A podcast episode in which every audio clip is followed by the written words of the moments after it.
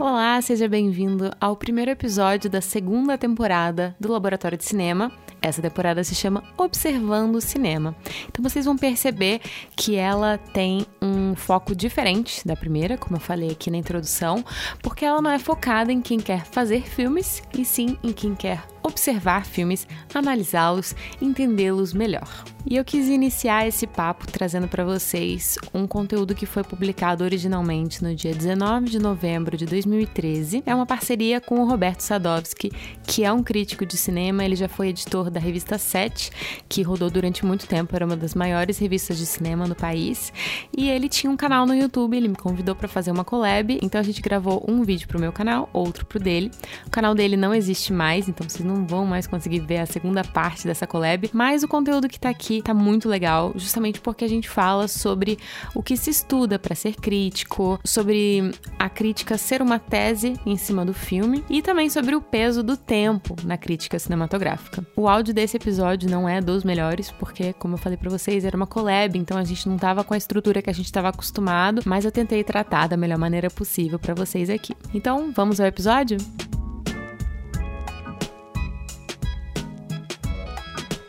Formação? O que, que precisa ser ou estudar para ser crítico? Bom, primeiro precisa gostar de cinema. Sim, ponto, importantíssimo. Importantíssimo.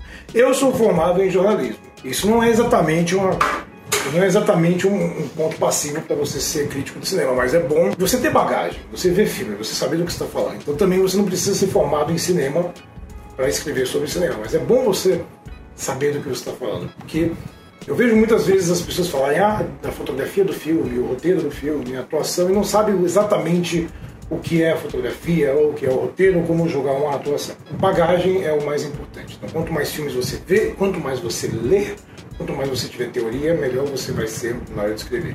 E é claro, escrever texto ninguém ensina como escrever um bom texto, né? Realmente, a gente não, não tem como aprender determinados feelings da profissão. Exato. E tudo, e tudo é bagagem. Você tem que você quando você fala sobre um filme, é claro que tudo que você assistiu até aquele ponto faz parte do que você vai colocar no papel ou no vídeo ou quando você vai falar. E vai te influenciar nos seus filtros para perceber aquele filme. E o principal, não existe jeito certo ou errado de fazer uma crítica de cinema. Né? Existem alguns críticos por aí que dão aula de crítica e tal, aula de crítica, que dão aula de crítica de cinema que falam, ah, esse é o jeito certo, esse é o jeito errado. Não tem jeito certo. É, eu ouço muita gente falar, ah, eu não gosto de crítica porque o crítico coloca muita opinião no texto. Uma crítica, rapazes. Vai ler a sinopse, então. Uma crítica é a opinião de uma pessoa. A crítica é o que a pessoa achou daquele filme dentro dos parâmetros que ela observa. Tem... Inclusive, eu diria que você tem que achar os críticos com quem você mais concorda. Exatamente. Pra você ficar fiel a eles. Porque se você for ler qualquer crítica, você vai se aborrecer muito.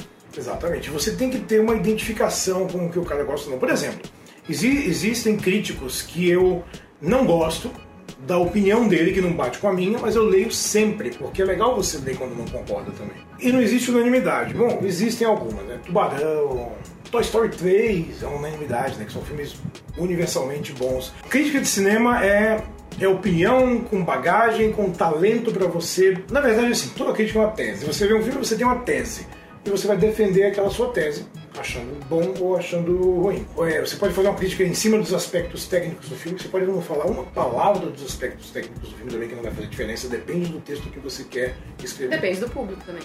Depende do público, depende do texto. Eu acho que um público que gosta de cinema, ele vai querer ler sobre qualquer coisa. Se ele segue alguém, às vezes esse alguém vai querer pegar um aspecto técnico mais importante, às vezes vai querer falar mais sobre um ator ou sobre a filmografia do cara e como aquele filme se encaixa. O fato é que cada filme é uma ilha, a filmografia de tal diretor não vai interferir no, no filme que ele está fazendo agora. Por exemplo, você pode odiar Michael Bay. Todos os filmes dele seriam uma porcaria até hoje. Não são, mas estou apenas dando um exemplo. E vai que ele faz um filme que é incrível. Tem um diretor que eu gosto muito que é o Curtis Hanson. O Curtis Hanson ele fez A Mão que Balança o Berço, que é uma porcaria de filme. Ele fez O Rio Selvagem, que é uma merda. E ele fez Los Angeles Cidade Proibida, que é uma obra-prima incontestável. Então, da onde que esse cara tirou esse talento para fazer esse filme? Então, às vezes, o cara tá só esperando o momento certo de fazer aquele filme que ele sempre quis eu sempre digo também que o filme é um produto daquele momento da nossa vida. Pois então, é. tipo, o cara passou por experiências legais que amadureceram o talento cinematográfico dele E para determinadas pessoas ele melhorou, para outras provavelmente piorou. Sem falar que o tempo é o melhor, é o melhor crítico, né? Então, engraçado, quando o Dirty Dancing foi lançado em 87, é claro que a crítica baixou o pau. Dirty Dancing é um filminho chinfrim musical. Aguinha com açúcar. Duas décadas depois, estamos citando Dirty Dancing até hoje, né? Nobody Puts Baby in the Corner e por aí em diante. Tudo é produto do seu tempo. Eu, eu mesmo já vi filmes que eu achei incríveis quando eu vi, depois eu revejo e falo, putz, eu escrevi bem. Tem muita coisa que eu conto depois quando eu saí em, em Blu-ray e você tem aquela memória afetiva e às vezes deixa a memória afetiva no lugar, não, não, não vai, não vai não cutucar bicha. A não ser que você tenha menos de 15 anos quando você viu Batman e Robin, que era ruim naquela época, é ruim hoje, vai ser ruim daqui a 40 anos, não vai fazer a menor diferença. Tem filmes que são ruins de verdade. Independentemente. É, não vai valer, não vale nem a pena, não viram cult, não viram nada. Por sinal, cult não é estilo, viu? Cult não é, não é, não é gênero. Um filme se torna cult, ele não é. Geralmente ele se torna cult quando ele é um fracasso, quando ele é lançado e depois ele, ele encontra seguidores, para o bem ou, ou para o mal. E uma última pergunta. Você acha que a produção cinematográfica do próprio crítico faz ele ser um melhor crítico, um pior crítico, é indiferente? Ó, ele vai tal, se ele tiver uma boa produção cinematográfica, talvez ele, ele, ele, ele entenda um pouco melhor as ferramentas de como fazer um filme, né? Mas, de novo, eu conheço críticos que já fizeram filmes e que são todos uma porcaria. Então não faz muita diferença na hora. É aquela vingancinha, né? O cara falou mal do filme que você gosta, daí você vai ver o filme dele. Nossa, que. Não, geralmente, assim, geralmente não, porque eu conheço muitos críticos que já fizeram filmes que são bons. Curtas, vou escrever um roteiro e tal, mas tem alguns que fazem umas porcarias que que não dá pra entender. E depois o cara vai dizer, não, porque o filme tal é, é bom, ele vai falar da parte técnica. Você fala, cara, sua luz estava zoada no seu filme. Você vai falar de fotografia. Ai, eu adorei esse cara. Isso acontece com uma frequência que é... É muito isso, meu Deus.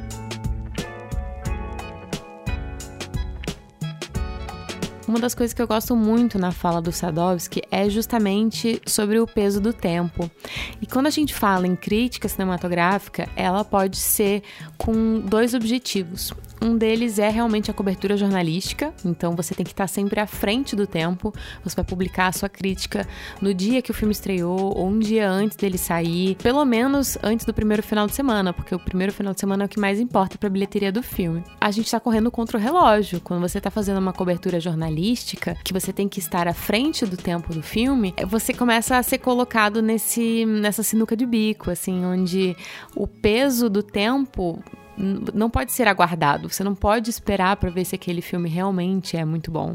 Então você tem que dar o seu julgamento, o seu parecer ou construir a sua tese antes disso. E isso é uma tarefa muito cruel, né?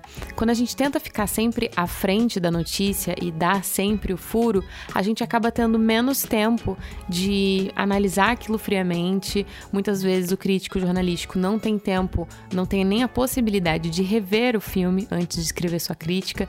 Então é uma tarefa muito ingrata.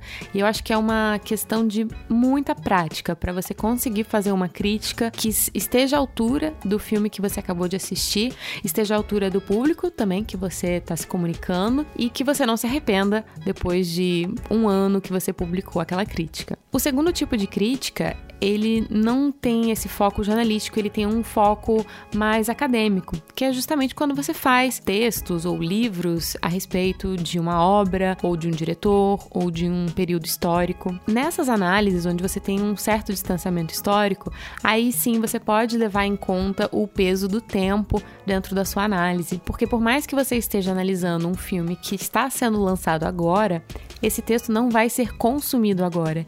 Então você pode escrevê-lo no calor do momento. E depois de um mês, dois meses, você pode voltar a ele, revisitar e fazer as suas, seus ajustes, repensar o que, que você achou do filme. Muitas vezes, quando a gente vê um filme que é de um diretor que a gente gosta ou que tem uma temática que a gente gosta, a gente já vai inclinado a gostar. Ou acontece exatamente o oposto, né? As nossas expectativas nos traem e a gente acha que o filme é pior do que ele realmente é. Então, nesses casos de textos mais acadêmicos, análises mais aprofundadas que não têm essa tarefa tão árdua de publicar antes de ser uma notícia notícia velha, aí sim a gente tem o tempo de pensar mais a respeito daquilo. E essa sim é uma tarefa que é encorajada muito na faculdade de cinema, que é justamente você ver e rever e ter todo o tempo do mundo para você pensar sobre aquilo. E muitas vezes os professores passam o exercício de você analisar ou fazer uma crítica não a um filme inteiro, e sim a uma cena. Foi isso que eu também passei para vocês ali na primeira temporada, fazendo cinema, que é justamente você analisar as cenas, analisar as menores unidades cinematográficas para que você comece a andar antes de querer correr. E correr nesse contexto faz todo sentido, porque a gente está falando também de correr contra o tempo. Então, antes de correr contra o tempo, a gente tem que conseguir andar e publicar o nosso texto com o tempo necessário para a gente fazer uma boa análise. E hoje a minha sugestão de exercício para você aplicar esse conhecimento aqui que o Sadowski compartilhou conosco é o seguinte: busque textos ou vídeos de críticos de cinema diferentes e analise o que, que cada um valoriza mais. O ideal é que você pegue críticas sobre o mesmo filme, porque aí sim você vai poder ter um parâmetro mais concreto a respeito do que cada crítico falou. Tenta procurar um filme que você não sabe exatamente o que você vai encontrar nas críticas, porque, por exemplo, se você for atrás de uma crítica sobre o filme 1917, que estava no Oscar esse ano, muito provavelmente todas as críticas vão ter o fator o filme é um plano sequência ou os desafios da fotografia. Então tenta pegar um filme que você tem uma intimidade, que você já viu mais de uma vez, mas que não tem uma escolha óbvia ali do que, que o crítico vai abordar e tenta pegar críticos que sejam bem diferentes entre si mesmo, inclusive de mídias diferentes. Não pega todo mundo do YouTube ou todo mundo do mesmo jornal que você sempre lê. Pega um de um jornal, outro de uma revista, outro do YouTube, pessoas que não necessariamente têm contato ou críticos que você sabe que não gostam tanto da opinião um do outro.